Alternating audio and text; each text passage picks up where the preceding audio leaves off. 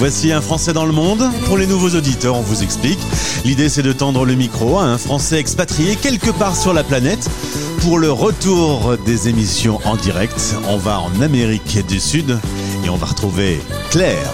Stéréo chic. Les Français parlent au français. Un Français dans le monde. Et voici le retour, un Français dans le monde. Et on commence cette nouvelle saison avec Claire, qui est tombée deux fois amoureuse.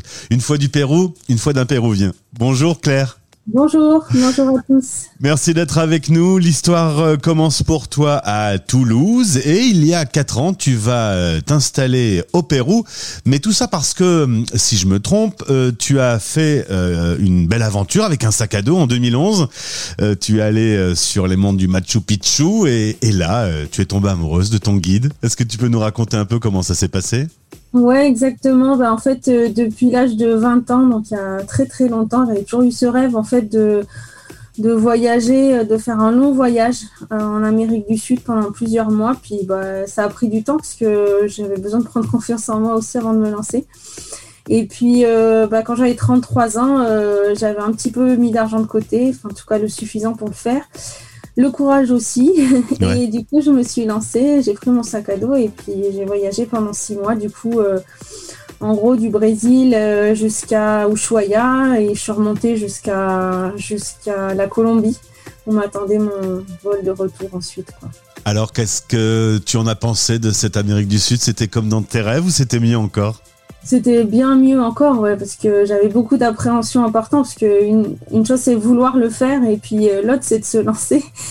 Et, euh, et, du coup, on ne sait pas trop si on va être à la hauteur, euh, on se pose plein de questions, et en fait, bah, le voyage nous, nous, apporte toutes les réponses.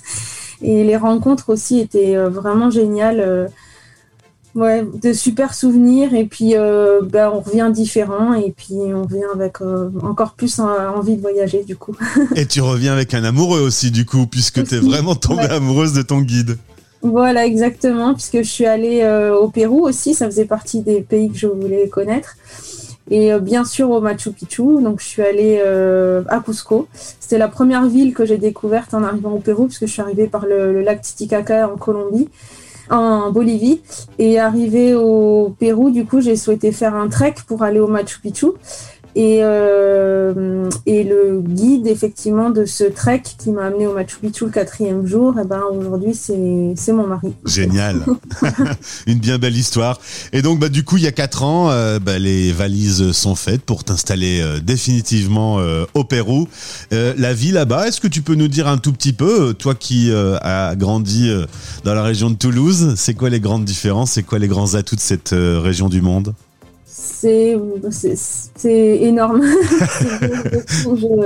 c'est très compliqué à, synthétiser, mais euh, c'est un quotidien, en tout cas pour moi. Après, c'est une vision, euh, c'est ma vision, hein, mais c'est un quotidien qui est plus euh, facile, je trouve. Enfin, voilà, on oublie, on n'a pas de voiture et on n'en a pas besoin. On, ne va plus au supermarché parce qu'on a le marché juste à côté. Et puis, voilà, c'est des choses qui sont faciles à c'est plus facile, quoi. Les relations humaines, euh, à mes yeux, sont plus simples.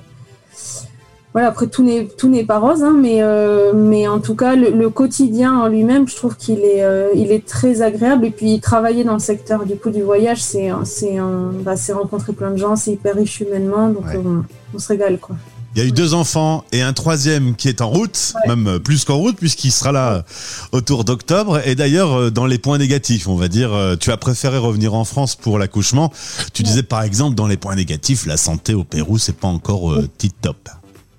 Bah effectivement, on a eu nos deux premiers enfants en France qu'on habite avant de partir au Pérou il y a quatre ans. Effectivement, on a vécu quatre ans ici en France ensemble où on a eu deux enfants. Euh, et, au Pérou, effectivement, la question de la santé, elle est, euh, elle est, elle est importante à se poser parce que bah, voilà, les moyens sont pas du tout les mêmes.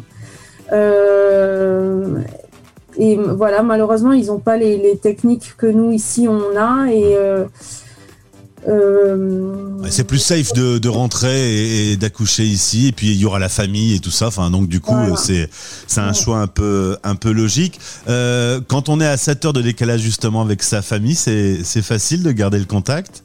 Bah oui, heureusement, aujourd'hui, il y a WhatsApp, il y a tous ces outils-là qu'on utilise beaucoup.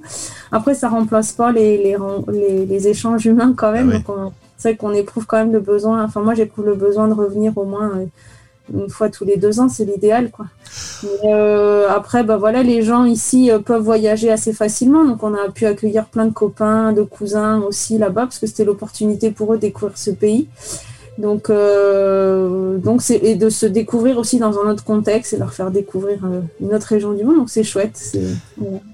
Avec euh, Rowan, ton mari, vous avez monté une agence de voyage qui s'appelle Trekkinka. On en reparlera sur cette antenne dans quelques jours. Agence de voyage de tourisme francophone avec maison d'hôtes, etc. Des actions autour de l'environnement.